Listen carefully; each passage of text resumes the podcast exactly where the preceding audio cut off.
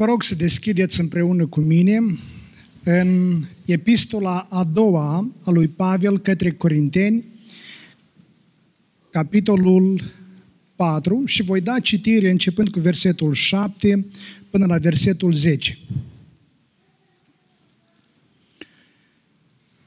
Epistola lui Pavel către Corinteni, a doua epistola lui Pavel către Corinteni, capitolul 4, versetele 7 la 10. Apostolul Pavel spune astfel, Comoara aceasta o purtăm în niște vase de lut, pentru că această putere nemaipomenită să fie de la Dumnezeu și nu de la noi. Suntem încolțiți în toate chipurile, dar nu la strâmtorare, în grea cumpănă, dar nu deznădăjduiți, prigoniți, dar nu părăsiți, trântiți jos, dar nu omorâți. Purtăm întotdeauna cu noi, în trupul nostru, omorârea Domnului Isus, pentru ca și viața lui Isus să se arate în trupul nostru. Amin.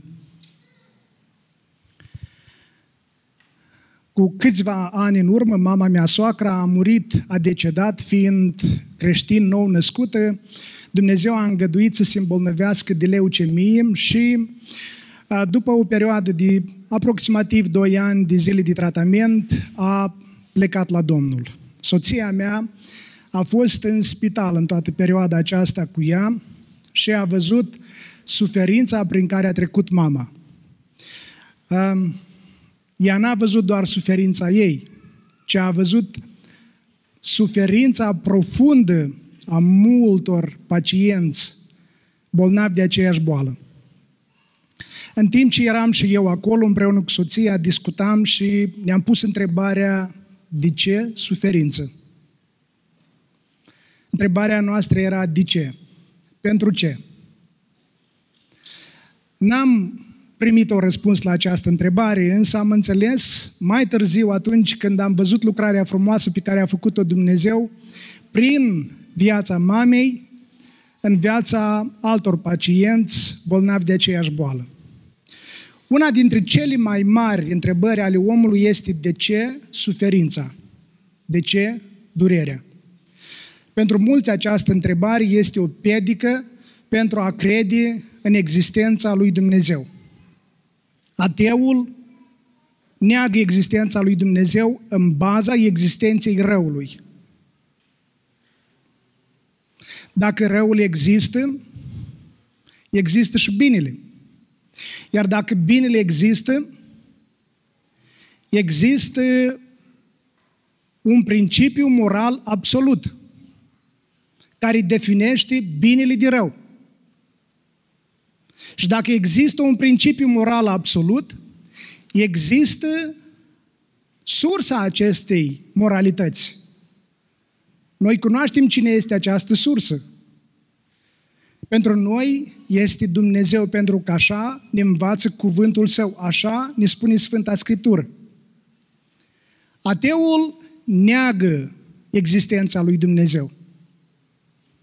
Unul dintre atei, Richard Dawkins, care este un om al științei, um, un profesor ce a predat în Universitatea din Oxford, um, el zice, problema noastră este virusul din interiorul nostru.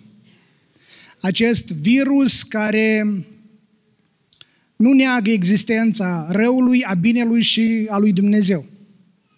Soluția însă este antivirusul la acest virus din fiecare dintre noi. Societatea și omenirea au venit cu diferite soluții la problema răului. Durerea, suferința poate ridica semne mari de întrebare. Durerea și suferința poate ridica îndoială în inima noastră. Durerea și suferința poate împetri inima omului. Poate întrista inima omului. Dar în același timp, în durere și suferința, sau durerea și suferința pot fi un punct de pornire în căutarea lui Dumnezeu. Este Dumnezeu autorul suferinței? Este suferința o consecință a păcatului meu? Aceste întrebări sunt o mare provocare atât pentru sceptic cât și pentru credincios. Însă Biblia abordează acest subiect. Domnul Iisus nu o singură dată a fost întrebat legat de subiectul suferinței și durerii. Unul din aceste cazuri este atunci când Domnul Iisus, împreună cu ucenicii săi, trecea pe lângă un orb din naștere.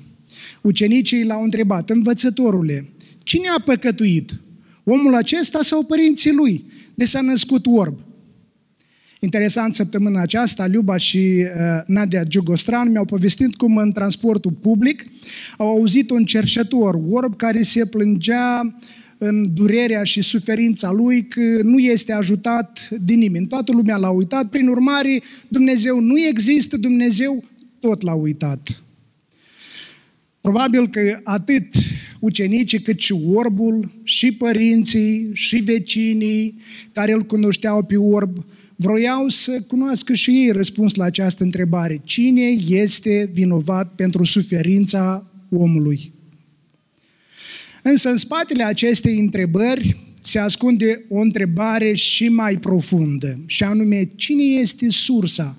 Cine este cauza suferinței și durerii omenești?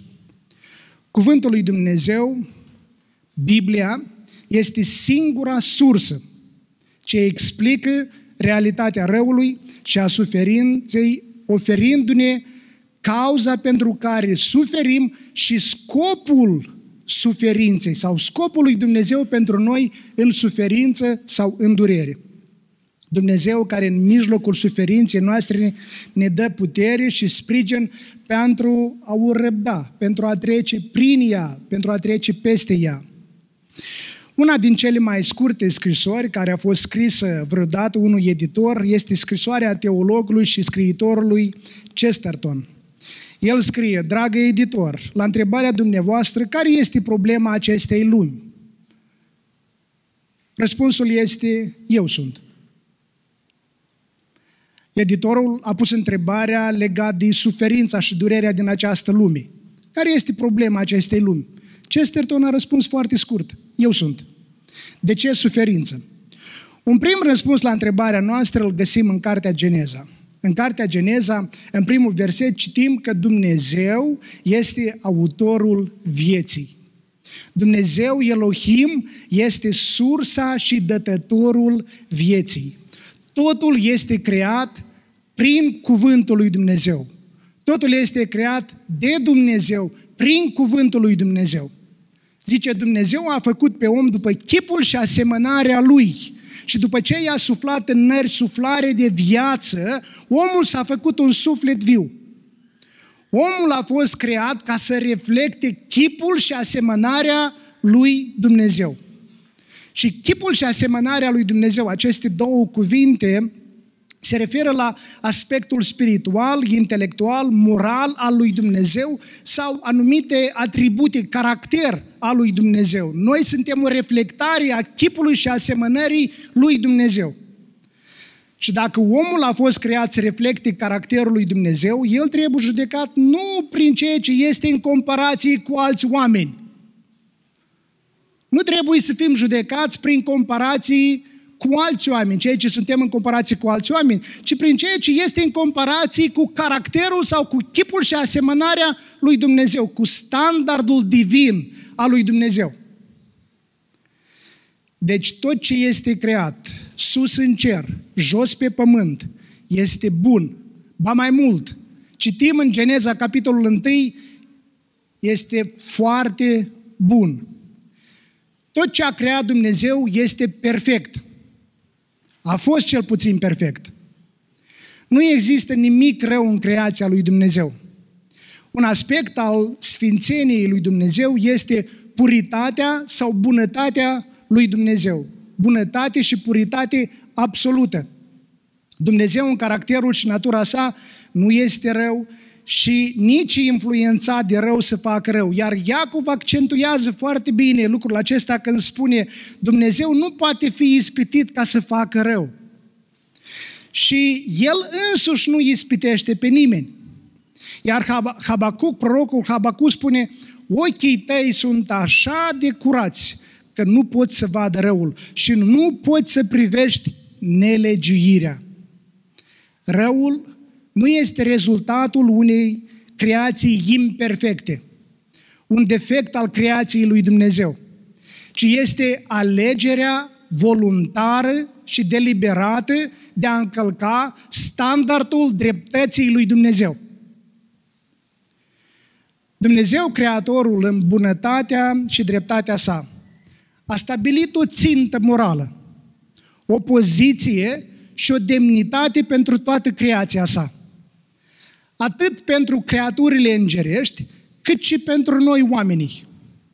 Pentru om, poziția și demnitatea noastră este să reflectăm chipul și asemănarea lui Dumnezeu și am primit stăpânirea asupra creației lui Dumnezeu, de a stăpâni asupra ei. Aceasta este demnitatea și poziția pe care am primit-o noi din partea lui Dumnezeu. Aceasta este ținta morală pe care Dumnezeu a stabilit-o pentru fiecare dintre noi. Iar pentru creaturile îngerești, Sfânta Scriptură și epistola către evrei ne spune că sunt slujitori sau sunt duhuri slujitoare, sunt mesagerii lui Dumnezeu. Dacă Dumnezeu este creatorul și suveranul acestui univers, ne punem întrebarea cine este autorul răului? Inițiatorul păcatului și al răului nu este nici Dumnezeu și nici omul, ci este Satan, care s-a răzvrătit în mod deliberat împotriva lui Dumnezeu și a cuvântului său. Iuda ne spune că Satan și îngerii care l-au urmat nu și-au, păstrat, nu și-au păstrat vrednicia. Zice, nu și-au păstrat demnitatea și poziția nu și-au păstrat vrednicia, ci și-au părăsit locuința. Dorința și alegerea de înălțare pe, tron, pe, tron, pe tronul lui Dumnezeu, de a fi ca cel prea înalt, este răzvrătirea lui Satan și a îngerilor sau a creaturilor îngerești care l-au urmat. Ei s-au răzvătit împotriva acestui standard al dreptății lui Dumnezeu dacă Dumnezeu este creatorul. Dumnezeu a stabilit un standard al dreptății, un standard al moralității pentru întreaga sa creație. Nașterea răului în inima, inima omului duce, uh, duce la suferință sau a adus suferința. Și lucrul acesta are loc printr-un act nedrept și agresiv asupra omului din partea lui Satan. Vedeți dumneavoastră în Geneza, capitolul 3, în urma ispitirii lui Eva uh, de către Satan, Eva și Adam, în mod deliberat, au ales să încalce cuvântul lui Dumnezeu sau acest standard al dreptății lui Dumnezeu, acest standard al moralității lui Dumnezeu, care este porunca lui Dumnezeu dată pentru Adam și Eva, să nu mănânci, să nu cumva mănânci din pomul cunoștinței binelui și răului. Dar Adam și Eva, prin faptul că s-au lăsat ispitiți, au pus la îndoială adevărul lui Dumnezeu au pus la îndoială acest standard al dreptății lui Dumnezeu. Au pus la îndoială cuvântul lui Dumnezeu. Dumnezeu le-a spus că din momentul sau în momentul în care vor mânca, vor muri negreșit. Satan a zis, nu se va întâmpla lucrul acesta, nu veți muri. Apoi, Eva și-a pus încrederea în propria sa evaluare a ceea ce este bine. Dar nu l-a lăsat pe Dumnezeu să hotărască El, care este creatorul, ceea ce este bine pentru om. Dumnezeu a hotărât în suveranitatea, dreptatea, bunătatea Lui ceea ce este bine pentru om. Și astăzi foarte mulți oameni consideră că ei cunosc ceea ce este bine pentru ei. Dumnezeu nu este în drept să hotărască binele sau răul pentru ei. Apoi Adam și Eva au cedat ispitii de a fi ca Dumnezeu. Satan a făcut lucrul acesta.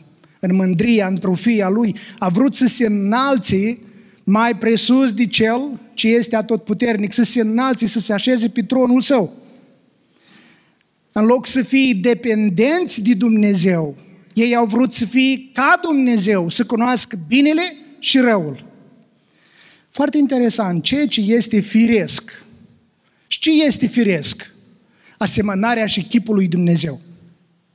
Oameni perfecți, creați de Dumnezeu, în bunătatea Lui, fără vină, fără păcat, fără durere, fără suferință. Ceea ce este firesc ajunge să fie nefiresc. Și ceea ce este nefiresc, păcatul nu este firesc, n-a fost firesc niciodată. Durerea, suferința cauzată de păcat n-au fost firești, dar ajunge să fie firesc. Vedem că păcatul este o alegere voluntară, atât a creaturilor îngerești care au căzut, cât și a omului. Și odată cu intrarea păcatului în lume,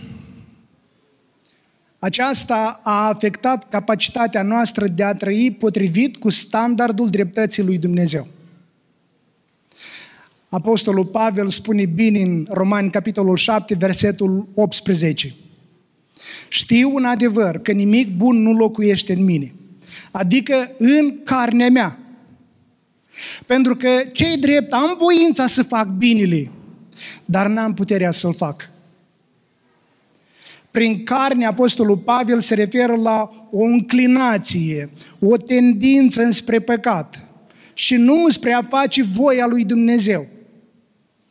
Nu spre a împlini standardul acesta al dreptății lui Dumnezeu. Pavel spune că dorințele noastre, odată cu intrarea păcatului în lume, au fost corupte și au suferit modificare. Au fost corupte. Și lucrul acesta se vede odată cu prima crimă săvârșită. De fapt, prima crimă, a doua crimă săvârșită. Crima lui Cain față de Abel. Când Cain omoară pe fratele său Abel. Durerea aceasta progresează, suferința aceasta progresează. Până la potop, când Dumnezeu hotărăște să nimicească toată omenirea. Dar nu se oprește aici. Vedeți dumneavoastră, noi suntem martori acum, așa cum a spus fratele Andrești, lepra aceasta a păcatului, care sub diferite forme se răspândește în societatea noastră. Lepra aceasta a păcatului, maladia aceasta a păcatului și odată cu păcatul, suferința, durerea și alte consecințe. Noi trăim într-o lume coruptă, într-o lume coruptă de păcat, care caută să ne determine să păcătuim. Dar Dumnezeu, în dreptatea și sfințenia sa, hotărăște consecințele sau El este cel, o altă calitate, un alt atribut al lui Dumnezeu este că Dumnezeu este drept. Și în sfințenia și dreptatea lui Dumnezeu, El este acela care hotărăște consecințele pentru neascultarea noastră, consecințele pentru păcat, pedeapsa pentru păcat. Și durerea, suferința, moartea sunt consecințe a păcatului. Vă rog să citiți încă o dată consecințele anunțate lui Adam și Eva și veți vedea toate aceste trei lucruri acolo. Moartea, durerea, suferința sunt toate acolo. Blestemul implică venirea morții și odată cu venirea morții o mulțime de rele care urmau să ducă la moarte. Vedeți, suferința omului, tot ceea ce vedem noi, tot răul din lumea aceasta, duce unde? La moarte. Duce la moarte. Vedem că există o legătură dintre păcat și pedeapsă. Apostolul Pavel spune, cine seamănă în firea lui pământească, ce va face? Va secera din firea pământească putrezirea. Dar noi nu suntem fără nădejde. Vrem să exclamăm și noi de bucurie împreună cu Apostolul Pavel, pentru că există un remediu pentru păcat, în care suferința și durerea capătă o altă nuanță. Există un remediu pentru păcat în care durerea și suferința capătă o altă nuanță. Și întrebarea de ce dispare. Suferința este calea lui Dumnezeu. Remediul pentru păcat în care suferința capătă o altă nuanță este crucea Domnului Isus Hristos. Și crucea Domnului nostru Isus Hristos aduce în atenția noastră atacul celui rău asupra celui nevinovat. Asta vedem noi în mod continuu în societatea noastră, în lumea aceasta. Deci cel neprihănit suferă. Atacul celui rău asupra celui nevinovat, asupra celui neprihănit. În crucea Domnului Isus Hristos noi vedem o oglindire a suferinței umane, a celei mai profunde suferințe umane, dar în același timp o fereastră deschisă. Hristos vine să rezolve problema suferinței luând asupra sa plata pentru păcatul nostru.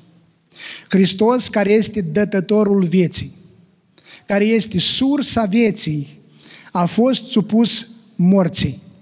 El cel care nu a comis niciun păcat și în care nu s-a găsit păcat, a suferit o moarte umilitoare pentru noi, în locul nostru. Prorocul Isaia descrie perfect suferința Domnului Isus Hristos atunci când spune disprețuit și părăsit de oameni, om al durerii și obișnuit cu suferința. Era așa de disprețuit că îți întorceai fața de la el.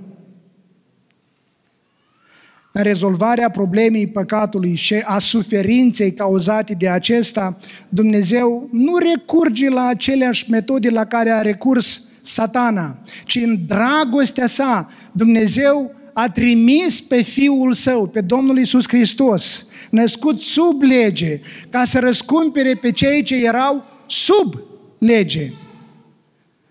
Domnul a făcut ca nelegiuirea noastră, păcatul nostru, să fie transferat asupra Domnului Isus Hristos.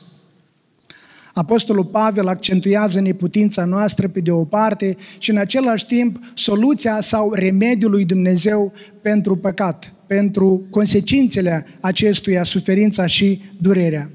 Când spune, căci lucrul cu neputință legii, întrucât firea pământească o face fără putere, Dumnezeu a osândit păcatul în firea pământească trimițând din pricina păcatului pe însuși Fiul Său într-o fire asemănătoare cu a păcatului. Hristos este Cel ce ne eliberează de subtrobia păcatului în care ne ținea cel rău, Satan. Autorul cărții către evrei spune că Hristos, prin moartea sa, a nimicit pe cel ce are puterea morții, adică pe diavolul, și a izbăvit pe toți aceia care, prin frica morții, erau supuși robii toată viața lor. Dacă am murit cu Hristos, nu mai sunt rob al păcatului. Și diavolul, prin frica morții, nu mai stăpânește asupra mea. Deci Hristos este Cel ce a plătit prețul. Hristos m-a izbăvit de sub vina păcatului morții. Căci condamnarea aceasta, da, vina păcatului, căci condamnarea. Condamnarea este, plata păcatului este moartea. Moartea, dar se referă nu la moartea fizică, ci la moartea, despărțirea aceasta veșnică din prezența sau de Dumnezeu. Întrebarea care și-o pun mulți creștini este, a murit Hristos ca să înlăture suferința, boala, relele fizice din lumea aceasta sau nu? În Evanghelia sa, Matei, în contextul vindecărilor Domnului Isus Hristos, folosește un verset din Isaia, capitolul 53 care este o prorocie cu privire la suferința Domnului Isus Hristos purtată pentru noi pe cruce. Și el spune astfel, seara au adus la Isus pe mulți îndrăciți. El, prin cuvântul lui, Hristos, prin cuvântul lui, a scos din ei duhurile necurate și a tămăduit pe toți bolnavii, ca să se împlinească ce fusese vestit prin prorocul Isaia care zice, El a luat asupra Lui neputințele noastre și a purtat bolile noastre. Dacă Biblia ne învață că prin moartea Domnului Isus Hristos El a purtat și a îndepărtat bolile noastre, atunci vindecarea pentru noi este o binecuvântare, nu-i așa? Vindecarea pentru fiecare dintre noi este o binecuvântare și de care avem dreptul fiecare dintre noi, nu doar unii creștini. Un dar pe care trebuie să-l pretindem. Dar vedem că lucrul acesta nu este așa. Mama mea a murit în spital. Mama mea soacră a murit în spital. Mulți dintre noi prezenți aici purtăm în trupurile noastre o boală, avem boală, ne îmbolnăvim, suntem bolnavi, iar unii mor din cauza unei boli. Unii sunt vindecați, alții nu sunt vindecați. Este credința lor diferită în Domnul Isus Hristos? Nu. Toți cred în Domnul Isus Hristos, care ne-a răscumpărat.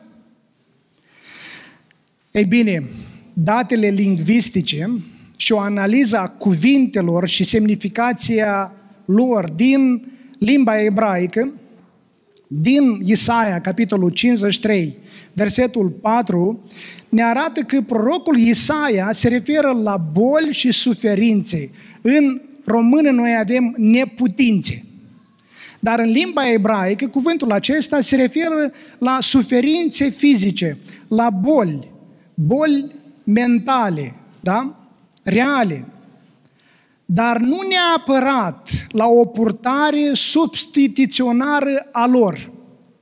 Atât în Isaia, cât și în Evanghelia după Matei, verbele folosite aici, a lua și a purta, nicăieri în altă parte nu sunt folosite în legătură cu purtarea substituționară a vinei sau a ceva similar. Ce înseamnă lucrul acesta?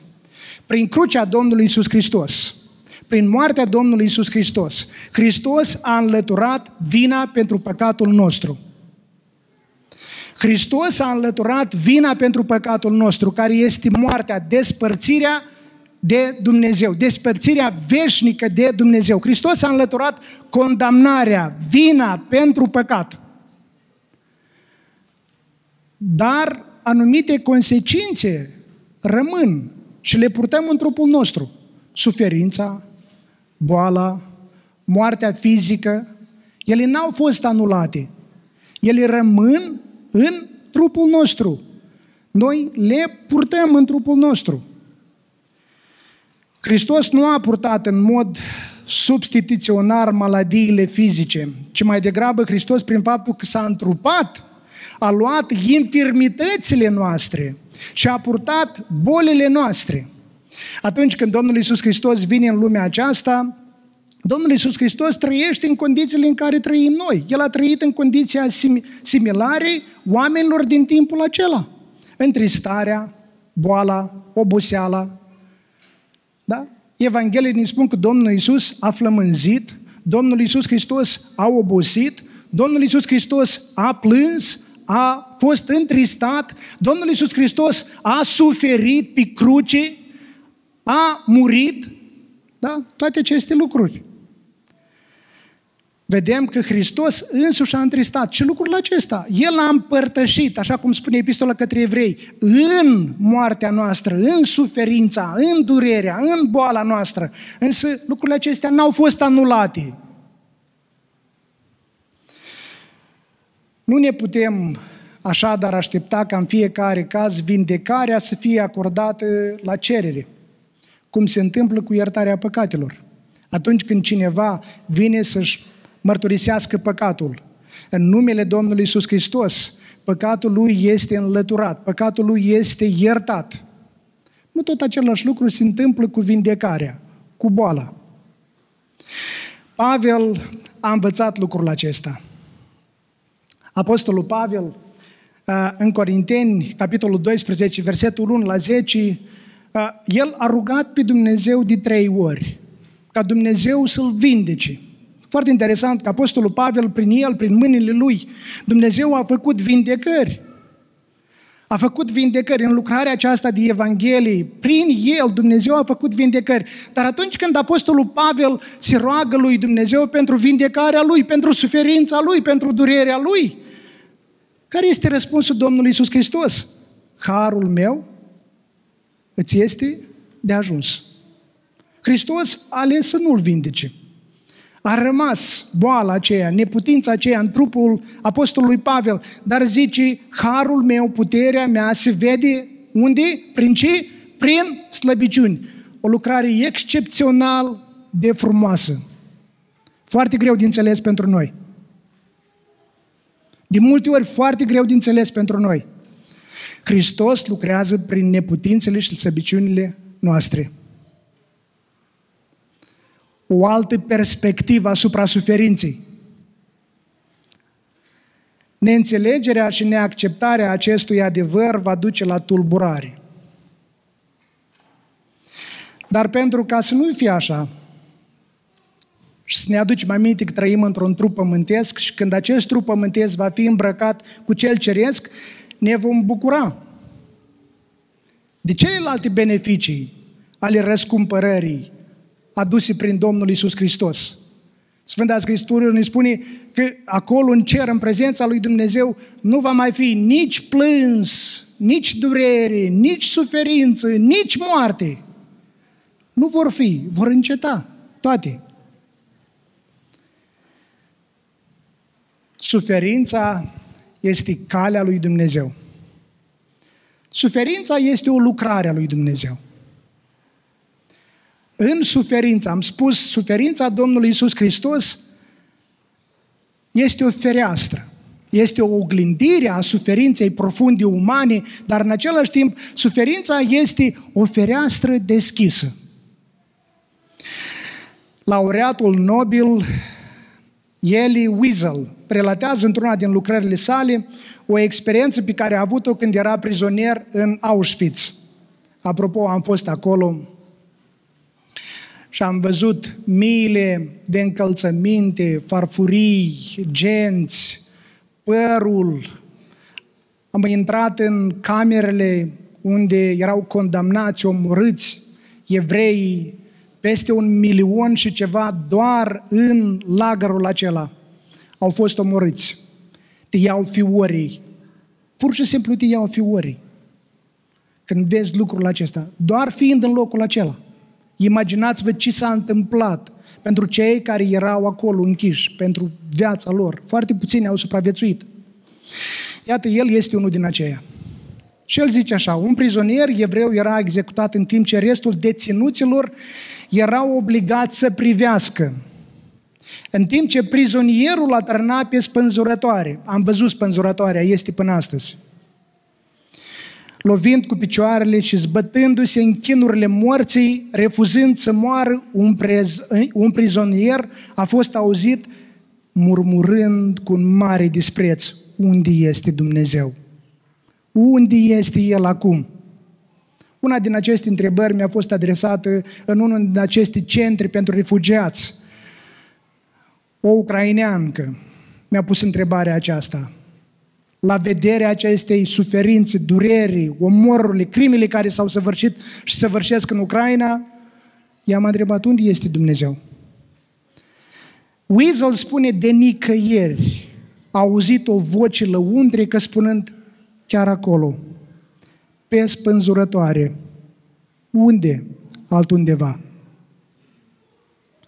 Dumnezeu este prezent în suferință. Calea lui Dumnezeu a fost și este calea crucii. Este calea suferinței. Pentru că dacă nu ar fi așa, Hristos nu ar fi murit, nu ar fi suferit. Ucenicii Domnului Isus Hristos, apostolii Domnului Isus Hristos, nu ar fi murit, nu ar fi suferit. Noi astăzi nu am fi fost suferit. Este total greșit să gândim că Dumnezeu nu are nimic de a face cu suferința și cu durerea. Atunci când gândim așa, credința noastră este înlocuită cu magie. Dar credința noastră nu este înlocuită cu magie. Domnul Iisus spune ucenicilor săi, cine vrea să vină să mă, urez, să mă urmeze, să fie gata să se lepede de sine, să-și ia crucea și să mă urmeze. Promisiunea Domnului Iisus este suferința. În suferință și durere, Hristos ne-a arătat inima lui Dumnezeu. Ne-a arătat mila lui Dumnezeu, compasiunea lui Dumnezeu față de noi. Doar prin înțelegerea crucii, crucificării, suferinței Domnului Isus Hristos, putem dobândi o nouă perspectivă asupra suferinței. Nu există o altă cale pentru înțelegerea suferinței, a durerii din lumea aceasta, decât prin prisma crucei suferinței Domnului Isus Hristos. Și atunci când înțelegem adevărul acesta, vom dobândi o nouă perspectivă asupra suferinței omenești. Învățătorile, cine a păcătuit? Omul acesta sau părinții lui, de s-a născut orb. N-a păcătuit nici omul, ne șochează răspunsul Domnului Isus Hristos. N-a păcătuit nici omul acesta, nici părinții lui, ci s-a născut așa ca să se arate în el lucrările lui Dumnezeu. Observați, vă rog, că este un necredincios. Un necredincios s-a născut așa. Dar Domnul Isus zice, s-a născut așa ca să se arate în el lucrările lui Dumnezeu. Vrea Domnul Isus Hristos să nege păcatul universal? Nu. Ci Domnul Isus zice, în neputința Lui, boala Lui, poate fi folosită prin puterea Lui Dumnezeu pentru lucrarea Lui Dumnezeu. Câți au crezut ca și rezultat al vindecării Lui? Mulți, zice Scriptura, au crezut în Domnul Isus Hristos ca și rezultat al bolii lui, boala lui. Este o lucrare a lui Dumnezeu folosită spre slava lui Dumnezeu. Iov. Studiem Iov. Scriptura ne spune că Iov este cum? Drept, neprihănit, nevinovat. Boala, suferința lui Iov, pierderea familiei, bogății, boala, nu sunt un rezultat al păcatului. Iosif, gândiți-vă la Iosif. David, citiți psalmii și veți vedea. David la fel. Mulți alți neprihăniți care sunt menționați în Biblie și care nu sunt menționați în Sfânta Scriptură.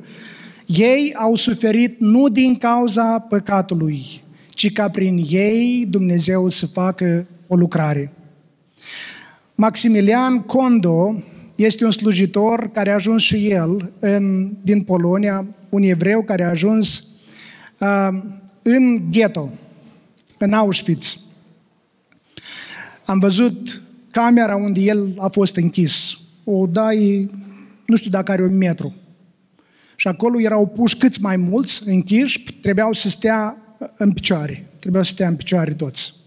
Omul nu supraviețuia o noapte fără mâncare, fără apă, care nu li se dădea pentru multe zile, ca și pedeapsă, îi aducea în celula aceea, așa, era o gaură foarte mică, este o gaură foarte mică, acolo prin care intră aerul. Și erau închiși 3-4, până dimineață, 2-3 erau morți. Unul dintre evrei care a fost condamnat, fapt, care era acolo în ghetto, în Auschwitz, trebuia să fie pus în cameră și el a început să plângă. Avea cinci copii. Toți cinci copii. S-a gândit la copii, copiii erau și ei acolo. A început să plângă, să-i implore pe ofițer, te rog, nu, nu mă băga acolo. Știa, dacă intră acolo, moare. La care Maximilian Condo, slujitorul acesta, a zis, poate eu să merg în locul lui. Eu merg în locul lui. Suferință pentru ambii, nu e așa? Și pentru unul suferință și pentru altul suferință în același loc de suferință. El a zis, nu, vreau, vreau să merg în locul lui. Și ofițerul a căzut de acord, a mers el în locul lui, el a murit mai târziu, acest slujitor, Maximilian Condo, dar omul acesta cu cinci copii a supraviețuit. Acest evreu a supraviețuit. Nu este oare aceasta lucrarea lui Dumnezeu în mijlocul suferinței? Sunt multe alte exemple, exemple pe care voi puteți să le aduceți. A lucrării lui Dumnezeu în mijlocul suferinței. Unii dintre voi ați experimentat voi o lucrare a lui Dumnezeu în mijlocul suferinței și durerii prin care ați trecut. Uitați-vă la exemplul lui Iosif, la suferința lui Iosif. Și ce spune Iosif? Dar Dumnezeu a schimbat răul în bine. Ca să împlinească ceea ce se vede azi. 13 ani de închisoare. Aruncat într-o groapă. Vândut. Tratat. Urât. Toată această suferință. Dar zice Dumnezeu a schimbat răul în bine. Asta poate face Dumnezeu în suveranitatea și a tot puternicia lui Dumnezeu. Dumnezeu poate schimba binele, în, poate schimba răul în bine. Dumnezeu poate folosi răul spre binele tău și spre binele multor altor oameni. Zice, ca să împlinească ceea ce se vede azi, și anume să scape viața unui popor în mare număr. Foarte interesantă perspectiva Apostolului Pavel asupra suferinței. Apostolul Pavel zice, suferința pentru el este o manifestare a vieții Domnului Isus Hristos. Și noi ca și creștini, ca cei care credem uh, ne-am, în Domnul Isus Hristos, ne-am încredințat viața noastră în Domnul Isus Hristos, Biblia, Scriptura ne spune, noi suntem părtași suferinței Domnului Isus Hristos. Noi împărtășim suferința Domnului Isus Hristos. Apostolul Pavel zice, suferința lui, el asta vede, suferința lui, ca o manifestare a vieții Domnului Isus Hristos. Sau asta cel puțin trebuie să se vadă în suferință, în durere. Căci noi, zice, nu ne propovăduim pe noi înșine, ci pe Domnul Hristos Isus. Comoara aceasta o purtăm în niște vase de lut, pentru că această putere nemaipomenită să fie de la Dumnezeu și nu de la noi. Suntem încolțiți în toate chipurile. Scrie cel neprihănit. nu e așa? Nu cel vinovat, dar cel neprihănit. Zice, suntem încolțiți în toate chipurile, dar nu la strâmtorare. În grea cumpănă, dar nu deznădăjduiți. Prigoniți, dar nu părăsiți. Trântiți jos, dar nu omorâți. Avem promisiunea din partea lui Hristos că nu vom duce mai mult decât putem duce. Și Hristos știe cât putem duce. Dar Pavel zice, purtăm întotdeauna cu noi în trupul nostru omorârea Domnului Isus. Pentru ca și viața Lui să se arate în trupul nostru. Manifestarea vieții Lui Hristos în viața mea. Zice, port, port omorârea Domnului Isus. Port omorârea Domnului Isus în trupul meu, ca viața Domnului Isus, plină de evlavii, neprihănirii, sfințenii, să se vadă și în trupul acesta muritor. Căci noi cei vii totdeauna suntem dați la moarte din pricina lui Isus, pentru ca și viața lui Isus să se arate în trupul nostru muritor. Astfel, când noi lucrează moartea, iar în voi viața, suferința poate deveni o misiune. Este un beneficiu pentru alți credincioși. Apostolul Pavel a folosit suferința lui, prigonirea, durerea, pentru a propovădui Evanghelia, pentru a reflecta, a manifesta, manifesta viața Domnului Isus Hristos. Și aceasta a devenit un beneficiu. Mulți au crezut în Domnul Isus Hristos. Așa Evanghelia s-a răspândit. Da? Zice, am, astfel că noi lucrează moartea, iar în voi viața. Însă fiindcă avem același duc de credință, potrivit cu ceea ce este scris, am crezut, de aceea am vorbit. Și noi credem și de aceea vorbim. Și știm că Cel ce a înviat pe Domnul Isus ne va învia și pe noi împreună cu Isus. Și ne va face să ne împățișăm împreună cu voi, căci toate aceste lucruri se petrec în folosul vostru. Pentru ca harul mare, căpătat prin mulți, să facă să sporească mulțumirile spre slava lui Dumnezeu. Suferința pentru Apostolul Pavel a fost un beneficiu. Un beneficiu pentru biserici. Și durerea mea poate deveni un beneficiu, suferința mea poate deveni un beneficiu atunci când înțeleg suferința și tratez suferința așa cum vedem la Apostolul Pavel, din prisma crucificării Domnului Isus Hristos, din prisma suferinței Domnului Isus Hristos, așa încât să fie o reflectare a lucrării lui Dumnezeu care este, ă, care este mare și un Dumnezeu care mă sprijinește în mijlocul suferinței. Pavel zice, mă bucur acum suferințele mele pentru voi și în trupul meu împlinesc ce lipsește suferințelor lui Hristos, pentru trupul lui care este biserica. Când oamenii din jurul nostru văd suferința noastră, durerea noastră, boala noastră, ce văd ei? Pe cine îl văd ei? Mă pot văicăra, ofta, plânge, cârtii, sau pot reflecta chipul lui Hristos.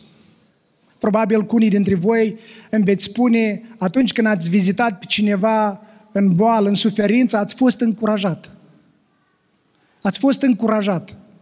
Ce lucrare frumoasă! Voi ați mers încurajați, dar voi v-ați întors încurajați și motivați pentru viață, mai mult decât cel care îi trece prin suferință. Ce lucrare frumoasă! Pavel zice astfel că în noi lucrează moartea, iar în voi viața. Care este lucrarea pe care o face Dumnezeu în viața ta, în viața mea? Ce lucrare poate face El prin suferința, durerea, dacă Dumnezeu a îngăduit să trec prin suferință, durere, boală și așa mai departe? Ce aleg eu? Pot alege să-L reflect sau să manifest viața Domnului Isus Hristos. Rugăciunea mea personal pentru mine și pentru fiecare dintre voi este că atunci când va veni suferința, boala, durerea în viața noastră, să alegem să ne rugăm cu rugăciunea pe care s-a rugat Domnul Isus Hristos. Facă-se voia ta, nu voia mea. Dumnezeu să vă binecuvânteze.